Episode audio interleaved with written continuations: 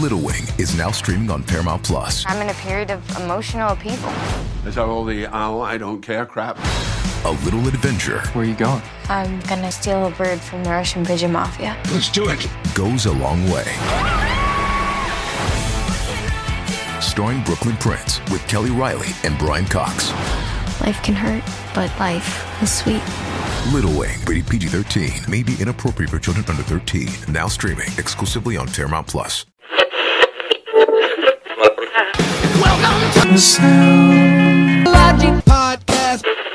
Two guys with No credentials. Reviewing Rolling Stone Greatest album.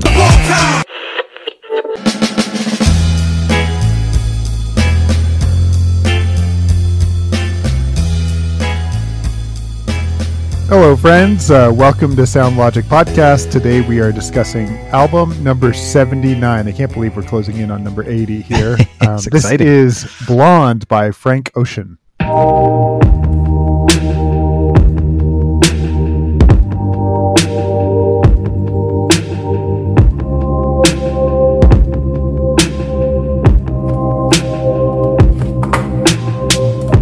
Yeah, I'm really excited. First of all, that, that you're here with us. Thanks for joining us once again. And I don't want to talk about it too much now, but Ben, I'm really excited because this is a really uh, a brand new artist for me entirely, and uh, there's something uh, really thrilling Yeah. to me. I mean, I, I could go, you know, I could go online and just find artists I haven't heard of, but you know, to have something that's you know acclaimed like this and that we're studying with a little bit of intensity, um, and that it's brand new and we've never heard it is is pretty cool and fun. And so, so the, it's been uh, just listening to it in the last few weeks and preparing, doing some just some minor research has been been pretty neat and exciting and, and a new experience. So uh, Yeah. I'm I'm kind of pumped in that sense. Absolutely. Well, and I think the other piece of this, and we kind of fumbled through it a little bit uh, at the end of the last episode, but this is a genre that we haven't really ever tackled here in this project, too. So not only is it new to both of us, and pre- pressing play for the first time is always exciting, it's like uncharted waters. We've we've got nothing really to compare it to. I mean, there's Right. there's maybe some peers, but and we'll get into that. But uh, but it is it does really sound different than, Yeah. than anything we've tackled so far. So with all that said, I think w- we need some details to get started here. Perfect. Details. Details. Details. Details. Details. Okay, so Blonde was released August 20th, 2016, so it's less than six years old. Uh, written primarily by Christopher Breaux. That's the birth name of Frank Ocean. He's now officially legally changed his name to Frank Ocean. Um, it charted very well when it came out. It debuted number one in the US, number one in the UK, and went to number one also in six other countries. To date, it's sold 1.3 million copies.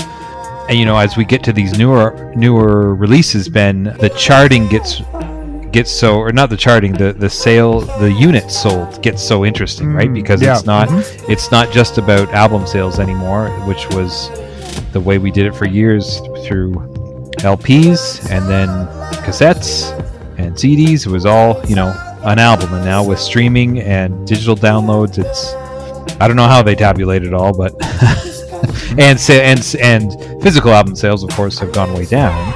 So we don't see some of the big 5 million, 10 million, 12 million, 20 million anymore, really, even for some of the popular releases. Right. But anyways, 1.3 million in less than six years is certainly nothing to laugh about. a very Right. successful album. Right.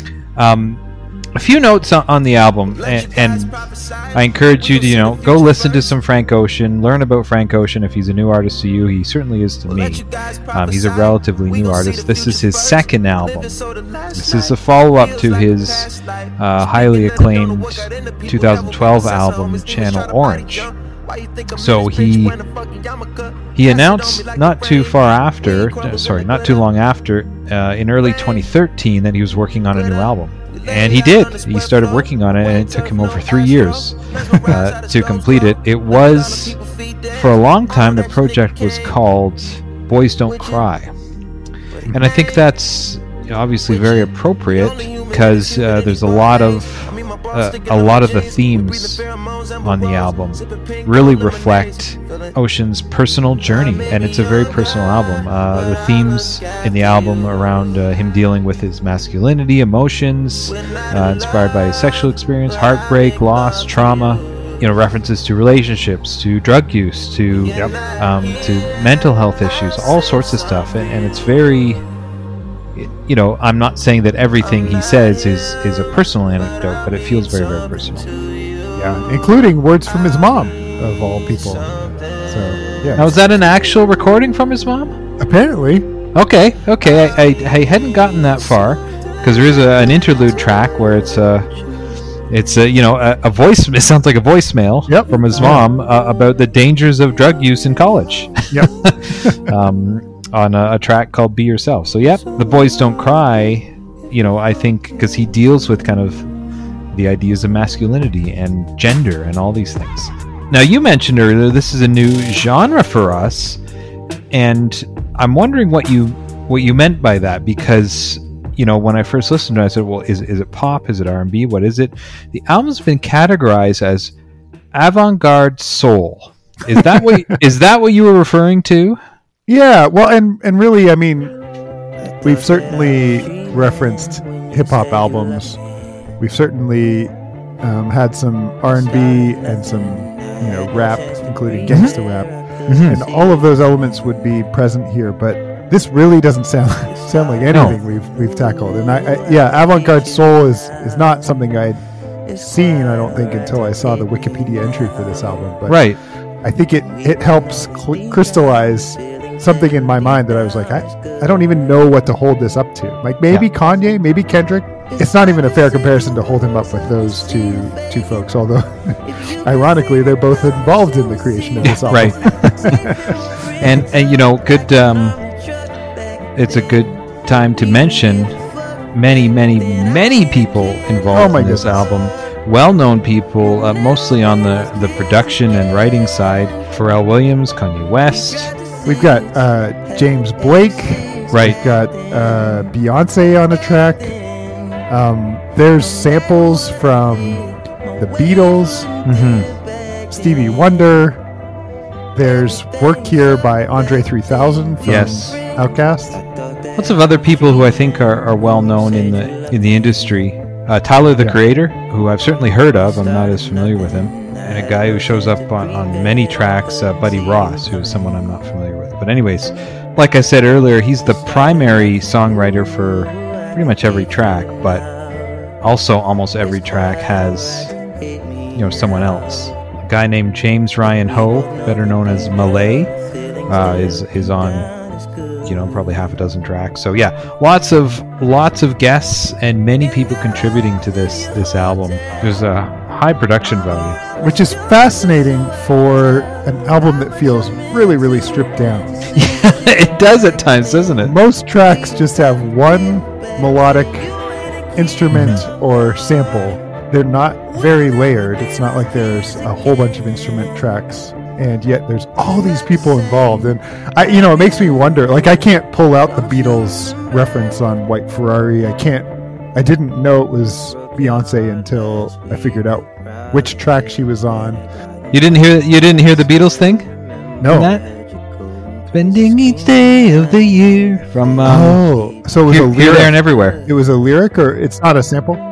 It's not a sample. It's it's what they call an interpolation. It- Ah, he lifts just one line from that Okay. song and puts it into a verse. The the the line I don't think he uses that melody on every verse in the song, but on that I think it's like the third verse. He uses that melody in just the, the line before that and then does that. And and as he sang it I thought Oh, I know I know that. That's from that's from here there everywhere. we're we're getting dangerously into our thoughts about the album, but I know, think I know. the contrast of someone like Kanye who, you know, retreats to Hawaii or wherever and just it keeps inviting people to make each song fuller, more robust, more Oh complicated, more complex. It feels almost like Frank Ocean invites people in, gets just a little tiny bit of them to like Yeah. like as a like a little dusting of uh, seasoning on the on the top of the track. Right. Um, Yep. very very minimalistic and stripped down in comparison. Uh, really Yeah. really interesting. But anyway, we'll get we'll get more to that later on. I'm sure. Yeah, al- along with that, and, and I made some notes here, but I think it's appropriate to talk about them now. You, you, you mentioned that um, very stripped down. I noted that uh, only, I think, I didn't, four or five tracks have percussion, Yeah. and the rest don't. So it felt very uh, almost ambient, uh, lots of atmospheric and environmental sounds. Frank Ocean has listed uh, influences for the album. Uh, Brian Wilson and the Beach Boys, the Beatles, of course, Stevie Wonder. We mentioned all those. So lots of kind of older influences. Yeah, You know, and, like and recorded at ago. Electric Lady Studios and uh, Abbey Yes. Road Studios, which is wild. Yes, amazing. Yeah. I could hear some newer influences, but I'll talk about that a little later. So when the album came out, uh, received widespread acclaim. Uh, critics critics praised uh, Ocean's introspective lyrics and the album's unconventional and progressive sounds. Uh, critics also complimented the album for challenging the conventions of R&B and pop music.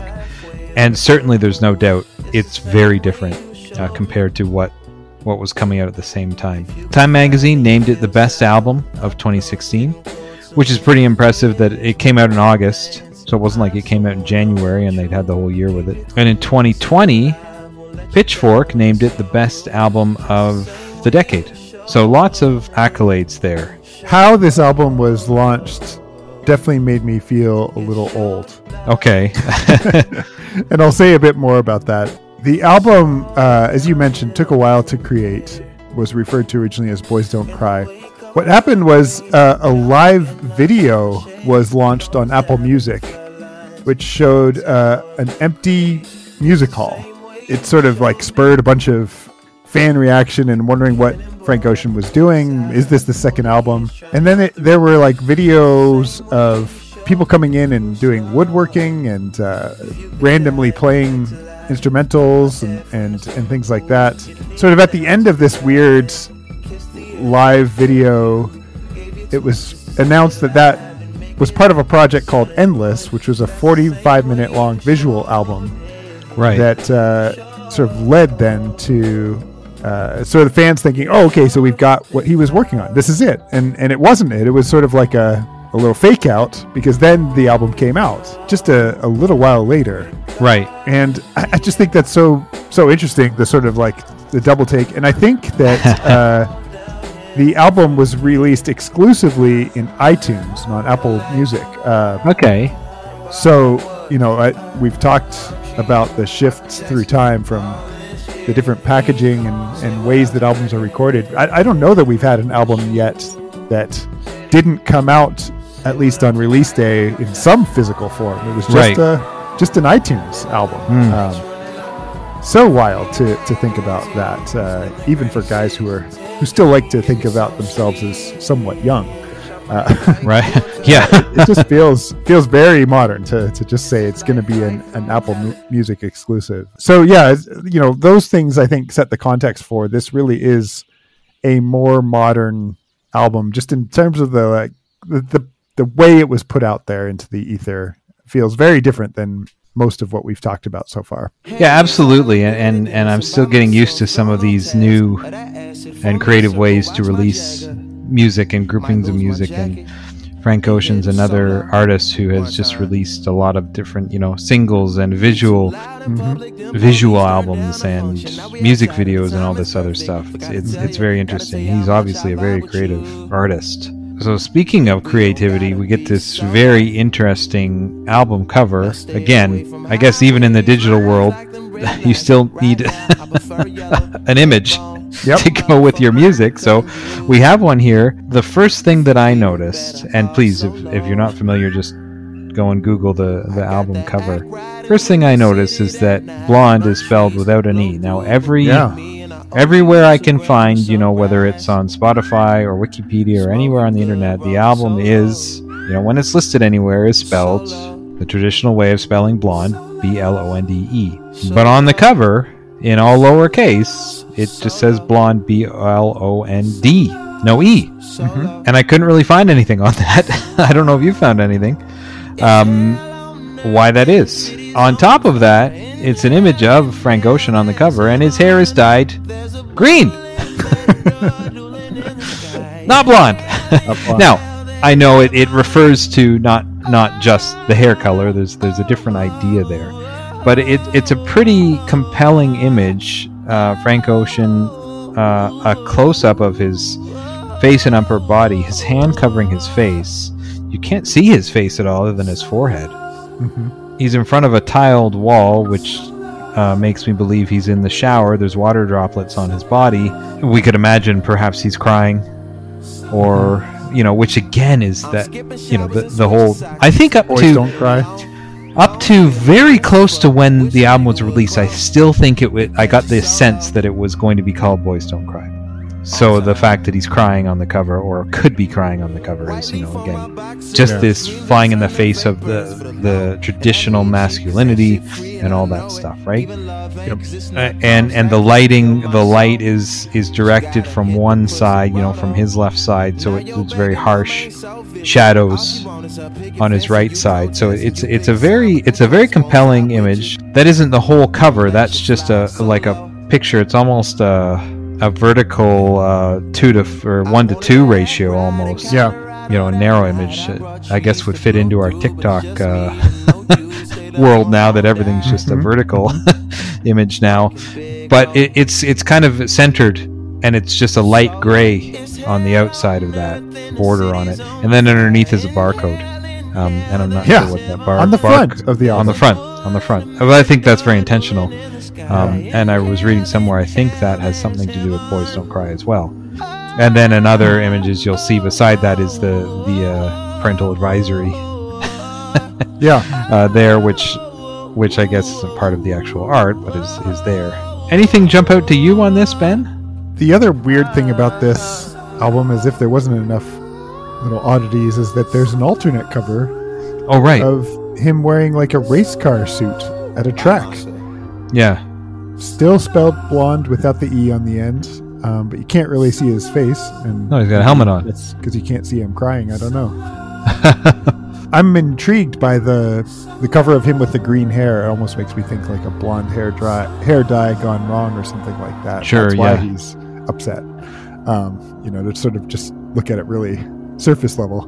But for an album that tackles uh, identity, sexuality, space in the world, it conveys a lot of emotion Yeah, absolutely. you know the spelling of blonde aside it it it does really like pull at something there when i look at it and uh, it's really interesting Absolutely. And and and it I I'd have to be honest, it had me intrigued. you yeah know, as I as I you know clicked on the album and saw that and click play the first time, I was like, boy, what what is this? You know what what's going to Yeah, happen? yeah. So, um, yeah, really really neat. And I I think we've talked about um, you know some covers that just don't match the album at all, or or we just can't figure out what it has to do at all with the album. This one, as abstract as it is, uh, it does fit very well. I think also he has like a band aid on his index finger. oh Looks like look, it looks like a band aid. you're right yep And you know another. I'm not sure if we've seen this before. Like you're a solo artist, and you know there's so much like ego and all that stuff, and it's uh, and you're right on the front of the cover, and you can't see his face. Like you know, Yeah, yeah. it's so different. It's so it it contrasts uh, other other ideas of, of solo artists, of R and B artists, hip hop artists for sure. You know, on the front with you know new baseball cap and gold chains and you know grill and all the you know a car, all this stuff, and this is very different to that. Yeah. yep Are you ready? Uh, you ready to get into the music yeah of this? yeah let's dive in like I said before, I had no idea. My only point, I have one point of reference. I'm a pretty big, or I, for a long time, I was a pretty big John Mayer fan, meaning I bought every album until maybe his most recent album. I think I bought every one pretty much right after it came out.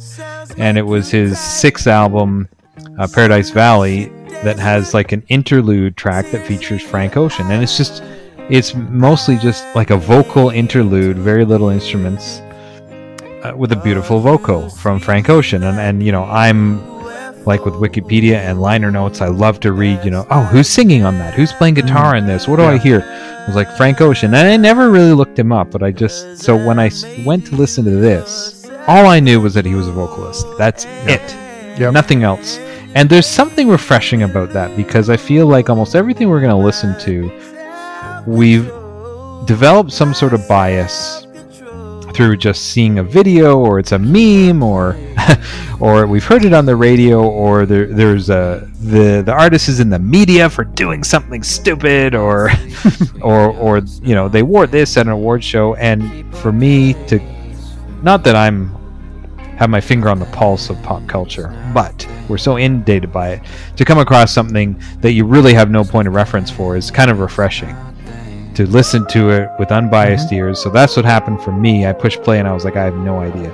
And when I did push play, it was very, very different. And the, and again, the, and I've said this before, but the biggest thing was just how stripped down it was. And um, I know you had asked me, and my wife had asked me, and other people, like, what do you think of this album you're listening to? Because they know I listen to albums for for the podcast, and I think what I said for the first few days was I really don't know what to do with it. you know, we're we're as people we're trying to we, our, our brains are, are programmed to try and categorize things and put them Yes. places, especially males. We we like things in boxes. You know, we'd like to put things in our minds. And I was like, I don't know where to put this. I don't Yeah. know what this is. And you know, which is funny because I said to my wife, it's funny that we have to we feel the need to put something somewhere to enjoy it instead of just saying i like this you know whether who cares what it is like or where it belongs so to speak. Do you like it or not? Yeah. but where we have this compulsion to say but where does it belong? Where do where does it go? So that was i think the first hurdle for me was like just didn't know and i think a big thing was you know having no percussion on so many of the tracks Yeah. and just feeling a little lost at times. I feel like a lot of the songs were not particularly melodic i, I wouldn't say they had no melody but weren't didn't have you know that hook that we expect in a, in a pop tune Yeah. um, in the same way, or like you know that Kanye West with you know these riffs and samples and and all this stuff that just grab you. This is not that. So, so that was the first thing I noticed. Yeah, can I say a little something along those lines? Absolutely. uh, before I keep rambling. I felt the same way, and so I went on YouTube to to hear other people review this album, Oh, okay. and I, Cool. came across a, a channel which uh, I thought was kind of a neat idea. A, a younger, or maybe late teens or early twenties kind of dude sits down with his dad and presses play Okay. on his favorite albums to get his dad's take on it. Huh. And his dad said the same thing you just did. I I don't know where this belongs. Hmm. And I the more I listened to it, the more I thought, yeah, he's playing with time signature. He's playing with song structure. He's playing like a lot of the songs start out and you expect them to build to a bigger crescendo. You expect the band to come in or you expect something else to start When- to happen and it When's the doesn't. beat gonna drop? When's the it beat gonna, gonna drop? Yeah. and it never does.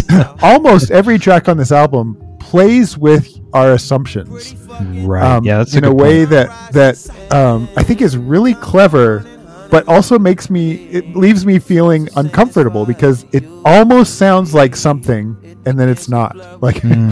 he, he leads you somewhere and then like pivots and Yeah. just when you think you might know what pigeonhole to put him in, it, it, it goes askew. And you know that first track, the album kicks off with uh, Nikes, right? Nikes. The only sing. It's the only single from the album. The only single, and he's got his voice smushed through like a high pitched Mm-hmm. helium sample that that sounds totally different than the rest of the album. And I thought like the very very small idea I have of Frank Ocean does not make me think like Tiny Tim high falsetto. Is this Hmm. really who he is? And then the next track is totally different. Yep. It's almost like he is aware of what we want him to be and just takes a step back from that all Hmm. the way through uh, just enough to like play with with your assumptions and I, I like that.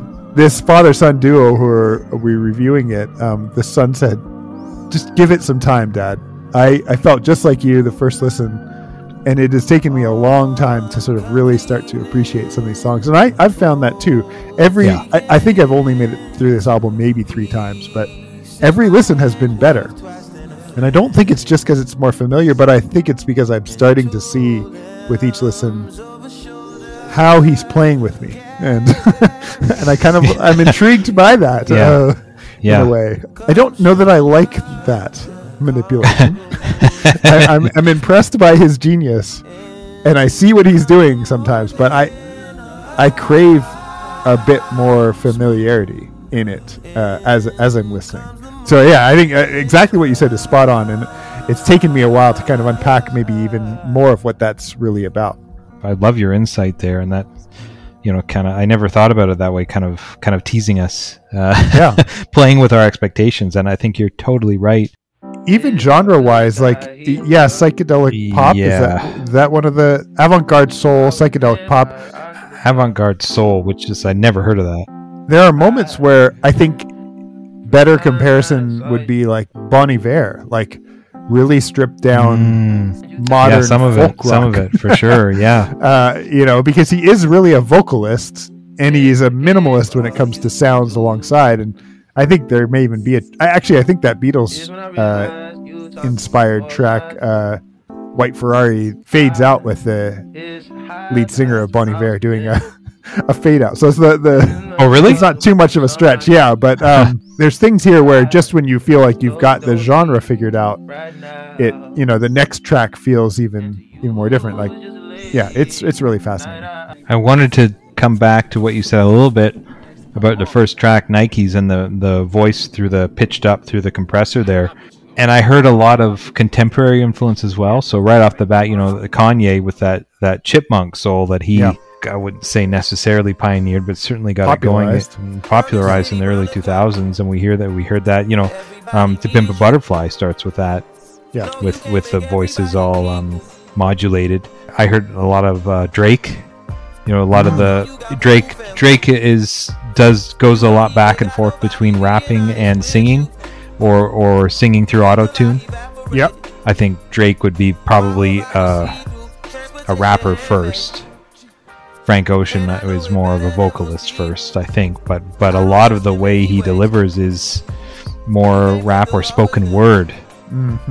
So I, I hear that Drake. I hear uh, Justin Timberlake, you know, in, in the vocals, um, and and you know, it was in uh, I think 2006 when I've talked about this before when Timberlake came out with "Sexy Back," which had that was all modulated. That was one of the first hits that had a really modulated vocal.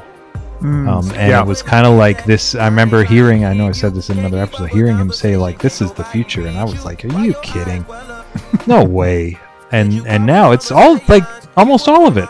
you know, Yep. is Yeah. and not just you know not just touching something up with an auto tune or just you know just we've done that for years, but totally changing the the vocal. It's like uh, really really popular and trendy.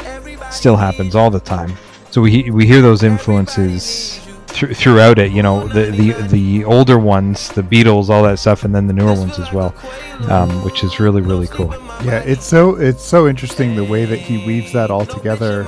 We talked about a rhythm track drum kit being so absent. When when it does come in on the third track, finally, there's some familiarity, but it don't really feel like we ever get to a chorus on that track. So it's like finally we've got the the song structure that I imagine this should have, but it never kind of like completes itself. and and then you get to the next track and you're like, oh okay, we're we're back to no drums again. Yeah, I find it very brave and courageous. Yeah. and and also a, a, a lot of patience. Yeah. I'm surprised that Solo wasn't like the the hit single, you know, because mm, I think Solo is such it's got that feel. But like I'm listening to going like, I'm sure they had a beat on this at some point. Like it it almost Yeah, deserves. make- it Oh. almost sounds like it wouldn't have been that hard for him to be an Usher oh, style R and B singer to just fill it out the way everyone else does. absolutely and and even in that track like it's not even like you know there's something very rhythmic like a yeah, bass guitar or a heavy a heavy left hand on the piano or acoustic guitar it's all kind of like pads on the synth yep, just moving that moves the tempo along. Yet i feel like if i if i close my eyes i can i can put a beat in there like it could go in. And you could you could easily have done it and he didn't. Like it's such a bold statement. Very intentional. extremely very- intentional. And and again very just very i think very brave. Um Yeah. but that's a again, I'm surprised, and and that I did remember what I was going to say, talking about influences, and you hear some of the rhythmic influence of an act like Outkast, and Solo uh, has a re- Using the voice as an instrument, you mean? Like, yes, yeah. Well, yeah, and and just just the way that Outkast with their you know they're known for being one of the uh, one of the fastest rappers. I guess both of them really. Yep. But when you listen to their stuff, certainly well, all their stuff, but their early stuff too, coming out of Atlanta and, and just that southern style, very different. But their way of using rhythm, syncopated rhythmic lines, not you know, not just Yeah. the standard kind of thing. Very, very different. And then of course the the reprise of that song, "Solo," uh, is really more of an interlude, but featuring Andre Benjamin, uh, Andre 3000 rather. His performance and his style fits so well on this album because because he's also a guy who who you know he's he's again a, probably a rapper first, but he also sings. But when he sings like on a track like Hey Ya, which is you know one of their biggest hits, it's somewhere between rapping and singing.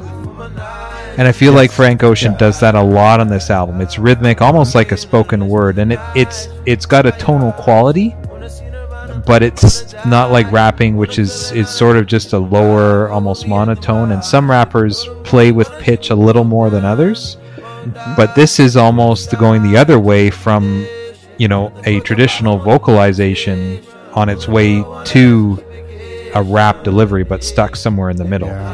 And Andre 3000 comes in with with a verse that's not just a straight hip hop verse, but it is melodic, but it's still not really a, a vocal uh, singing line. it's Yep. it's really well done, and and and lyrically, and we haven't got to the lyrics yet because as we we're not really lyrics guys, but but he says solo a lot on the interlude, but it's if you were to spell it out, it's the two words S O L O W. I'm so low that I can, etc., etc., etc. It's just it's very well done. I mean, there's there's some again albums we've listened to where they have guests on that just complement the feeling of the album so well. And and I was just the first time I heard it, the first you know maybe ten seconds, I didn't even realize that it was someone else at first because I was like, I was just vibing along, like, yeah, because he does different things with his voice, right, throughout the album. Yeah. So I, it wasn't out of place to me. You know, you're you're over halfway through the album, and then I was like, hold on, that's not Frank Ocean. And I, I listened closer. I was like, wait, that's Andre 3000. Hang on a sec. You know, like, wow. um, so yeah, that was that was something that was kind of a highlight on the album for me, and really, really, uh, really well done. I really thought, Mike, that the first time you brought up solo was going to be to say this is the first slide whistle we've had since uh, Bob Dylan. Is it a slide whistle? I don't know. There's like this wild whoop kind You know- of sound that, that just interjects almost randomly. Uh, Do you have someone in your, your family who could fascinating. who could do that? Like put their two fingers in their mouth and and, whistle? whistle? no. I, f- I felt like someone in your your dad can't do that, can he? No. Oh, maybe my dad. But I think everybody has met someone in their life who can do that thing where they put two fingers in their in their mouth and and do that. That's what it sounded like to me. Yeah. It could be a slide whistle. We'll draw some parallels here since this album isn't weird enough to, to Bob. Dylan. uh, yeah. So lyrics, we should probably, as much as it's something we usually gloss over, we should talk about it. And and I will say, similar to you, how it, it yes, it took me a few. I, again, I probably listened to it all the way through. Yeah, maybe three or four times, and then come back just piecemeal a few times. But it again took me a few times to get to get into the lyrics because like some hip hop albums with this, there are just uh, just a large amount of lyrics. First of all, but but it's they're very there's a lot of different themes, yeah. And when you get into things that are kind of personal reflection, it can be kind of abstract too. Nothing nothing's really there are some narrative moments, but nothing's or it's not all a straight narrative, and it touches on some kind of vague ideas that that people could relate to. You know, like uh, you know going to a party or crashing on someone's couch or you know doing some shrooms or you know all sorts of other things being in heartbreak Um, but then there's some specific things like when the uh, the one track I really like is called Nights, and there's almost like a second part to it. I was reading the lyrics, and lyrically there's there's a lot of consistency, but musically, about two thirds of the way, it kind of s- totally switches musically. But in that second part, he talks about a lot of things that specifically people had gone through. Like when Katrina hit, I had to switch campuses, and uh, you know, sleeping on your on your mattress when I didn't have an address. You know, um, and you know, doing what I was what I could do to get out of Texas. He touches on at, at least that one instance and other things, very very specific points in in recent American history Yeah. that I'm sure many many people could relate to. We've talked a number of times about how authenticity seems to make it seems to always be an element of a great album. Um, and I think the the inclusion of like the voicemail from his mom Hmm. fits well with an album where he, he gets pretty personal at times. Yep. There are some points where it, it almost feels like he's talking about some things with some lament. It's not just like a, Yes. Oh yeah. oh jeez. a gangster rap album that's like kind of glorifying, you know, sex, drugs, rock and roll, or, or, or life on the streets, or spinner rims, things like that. You, you know, there's some like some tension in some of the things that he's singing about, and um, and I think that like voicemail from his mom where she's telling him like don't just be your own self, don't do drugs, don't listen to what other people want you to do. And you know, chased by some songs where he's sort of like looking back almost retrospectively on his life, wondering if he did the right thing. Makes it almost feel like biographical in a way that that artists aren't always as transparent as what we're here. yeah. It's Or it's the- really that posturing. pretty vulnerable. Yeah, yeah. It doesn't feel like swagger. It feels like a, a lament almost uh, at times, at least. And um, Yeah. Yes. that, that's really that's really an interesting choice. Again, uh, feels like a very intentional one Oh, to for sure. to do that and to hold that uh, as we go through. Uh, the other piece about the lyrics that I was surprised by is there's a lot of references to God, not always like Oh. the most up, uplifting, um, uh, but l- lots of like lots of religious language uh, yes. I, thrown I did hear some religious language for sure. and I can't always de- decipher what he's referencing when he includes it. Again, it also feels very intentional, like woven with. There's a line about like long year or something like that. Yeah. Uh, oh, that is from. Is that Skyline To? Making sweet love, taking time till God strikes us. yeah. That's a pretty. That's a pretty effing fast year flew by. That's Yeah. a pretty long third gear in this car. You know, it's just like. So there's like th- some awareness of a divine something out there, but it's like often sort of mixed in with, you know, making love and driving fast and regret, remorse. I don't know. It's a, it's a really fascinating kind of blend of themes. one thing I picked up on on at least two tracks, um, and this is one of them in Skyline To. He mentions the summer a couple times in this track, and in at least one other track.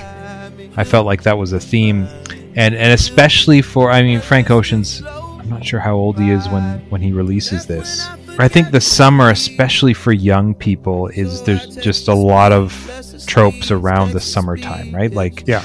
like it's it's kind of a magical time because it's it's a break from all your routine all sorts of different things happen you go on trips you go to camp you, you get a different job you hang out with your friends you know you have uh, you have romances and then the the end there's a lot of songs about the end of the summer right because it could be very abrupt and i think he used okay so he's actually not that much younger he's only five years younger than we are But he was in his late 20s when he put this album. yeah, he would have been. He would have been in his late twenties, and and still, you know, some of that youthfulness, and so that so I feel like just that that idea, the theme of the summer, uh, tied in with the kind of the emotional themes and relationships, and and um, wrestling with your emotions and your mental awareness uh, comes up a lot. Yeah, I didn't pick up on on the on the on the religious talk as as much, but I'll have to go back because and that's another thing that I wanted to say, uh, not necessarily in conclusion, but as we move through it, like I feel like I there's still so much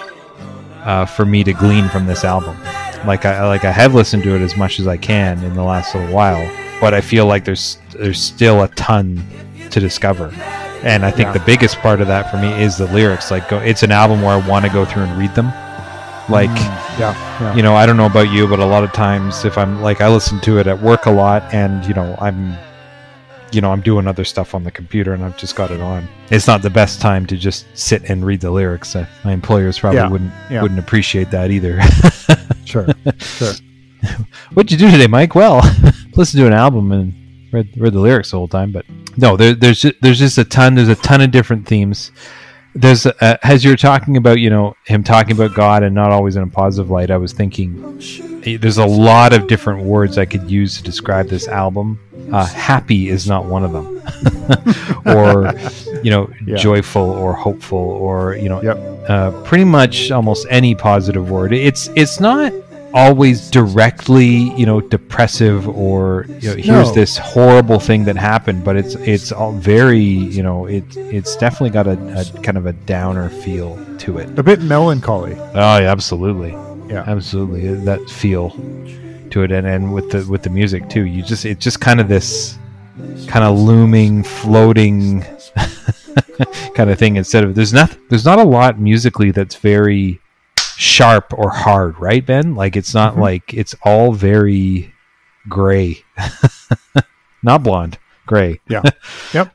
I think that's about all I've got on the music. I mean, I could ramble on, but but it's just it's it's very in conclusion for me, it it's very compelling, it's very interesting, it's very thought provoking, and it's extremely different, especially for for me, and I think for you as well. Um, Yeah. which which is again, which is exciting. Well said. So one thing we haven't done yet uh, is pick our favorite tracks. If you're new to this podcast, we have a playlist on Spotify. It's called Sound Logic Favorites. We pick two tracks from each album we review. We got to pick two from this one. Ben, do you have one in mind? I want to put you on the spot. Um, Although I guess at this point we should know this is coming. I think Ivy is my choice. Oh, okay.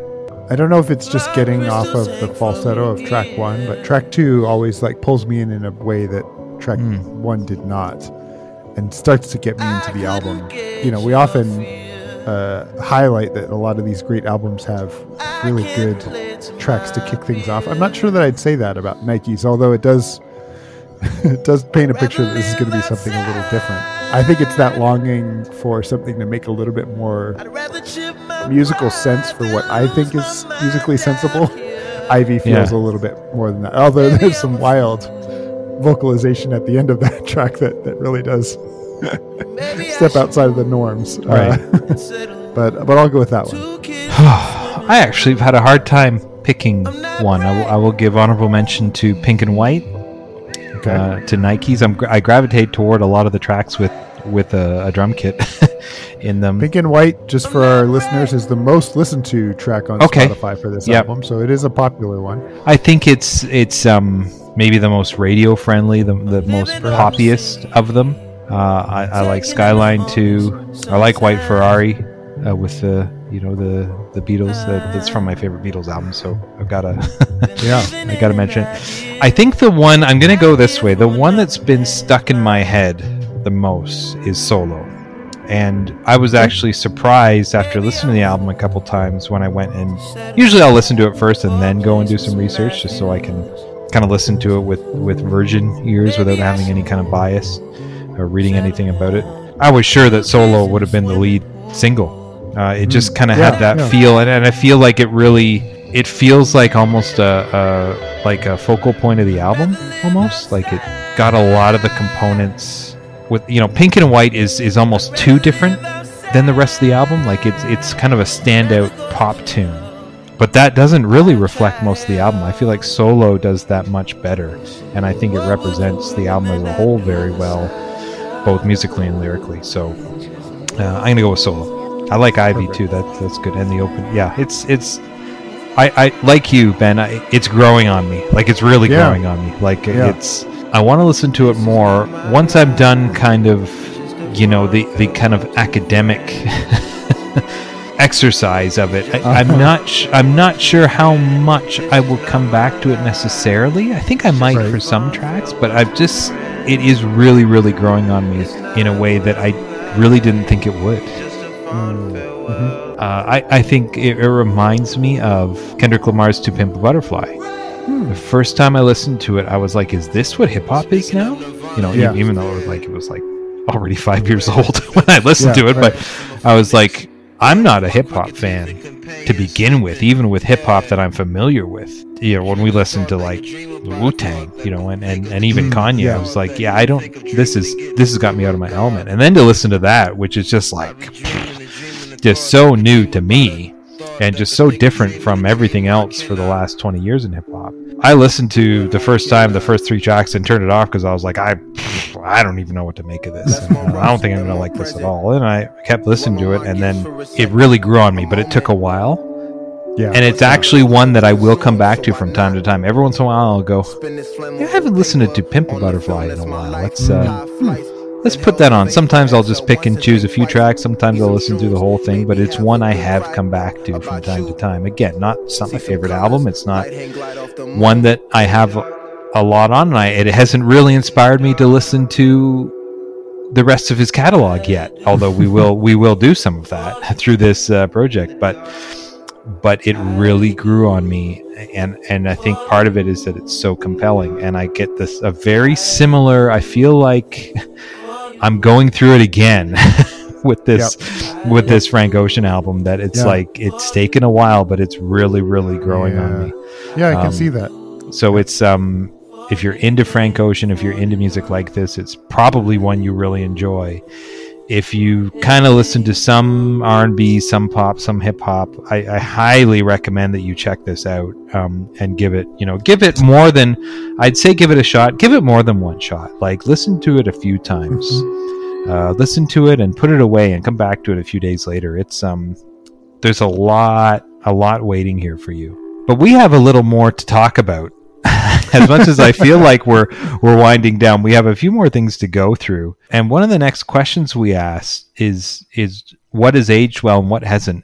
And I almost feel like it's a little too recent a release to really talk about that Right, right. because we're kind of still in this moment where a lot of these sounds so i guess the question is well it's still very relevant because a lot of the sounds and ideas and certainly ideas around more with kind of the lead up and more of his personal life i guess than specifically in the album but ideas of gender and masculinity and you know sexuality and sex and and drug use you know like you know even in canada the last few years now marijuana is legal. So this new generations coming up don't have the same stigma around you know recreational drug use yeah, that even we have. Right. And and we hear a lot of these ideas coming through. So i think i think it's as much as it hasn't aged much it has aged well because a lot of it is it's still just very relevant. I think the biggest thing is that even in its context in its time it's very very different. So it'll be interesting to see and then i guess the other question in, in this instance is how do we think it will age? Um, and and i'm not sure. I don't know what do you think about that all that My hunch is that history will view this in the same way that we view something like the Velvet Underground, I- pushing I the knew you were going to say possible. that. yeah, absolutely. Maybe not that something we come back for comfort, like oh, I really love the you know the Beatles Sgt. Pepper's album, so I'm going to go back just to yeah, feel those warm fuzzies again. Yeah. But uh, this will be something that inspires people for for generations and makes them think outside the box and beyond what's possible. absolutely. I, I totally agree. So we come to our the, the question, the namesake of our podcast. Was it Sound Logic? Now this is Yeah, this is the 79th best album ever. yeah. What do you think about that? I, I was surprised to see this one here. I had heard a little bit more from my peers, a little bit more chatter about Channel Orange, his debut. Okay, I was surprised to see this one come up first because I, I hadn't heard much about this one. We're about to turn 40 this year, so it's not like I'm young and hip and with it. Uh, just the fact that I said that probably ages me yep, some. yep. Um, Yep, We're uh, Uh, so I, I guess I yeah I, I don't really know whether this feels appropriate. Um, I I don't love when albums get included for their the way that they've inspired others. Like I want them to be both inspirational and great and comforting and Yeah. um, something to return to. And I, I get the feeling in very, granted, a very, very few listens, that this is an album that that, that pushes people to imagine what else music can be. Not necessarily an album you just sit back and relax to. That makes me hesitant to say that it should, it's deserving deserving of like a top 100 ranking. Um, Yeah. I I don't know. I'm I'm it's making me want to go to Channel Orange now and see how they compare. I, kn- I Yeah. know it's coming up, so um, we will eventually get to that one too. Um, right. I, I guess I'm fine with it here. Uh, a a younger generation proved to me why it should be here, and uh, we'll leave it at that. Right. When, when this list was released, this album was just four years old. Yeah, And there were some other albums that were even younger, but they appeared l- later in the rankings. And I think the best thing we compare this to, we can compare this to, is To Pimp a Butterfly, which came out in the same year, which is ranked number I think 19. As much as I was a little surprised to see an album so recent be in the top 20. I saw the ripples it made in kind of the, the, the racial equality movement, uh, justice movement, just still showing the differences in, in uh, you know, treatment of black people in the U.S., drugs, sexuality. I saw those themes so overtly, and they really made an impact. I mean, we talked to Daryl Foster, and he was like, "Yeah, this this is like this is family cookout music for us." And I was like, I was, I said to him, I said, "Really? Like, like your parents and your aunts and uncles and your grandparents? Like, oh yeah, like we we love this stuff. You know, like like like a song like All Right. Like it's like a it's like a, a theme. Not to sound make it sound hokey or cliche. It's like a theme song. You know, it's like a it's a rallying song. So I saw the, the impact of that, and that makes sense. I don't quite see that here. We see the critical acclaim. We see how innovative and, and how it pushes, you know, some of these cultural ideas, and lyrically does that. Musically, it's very different.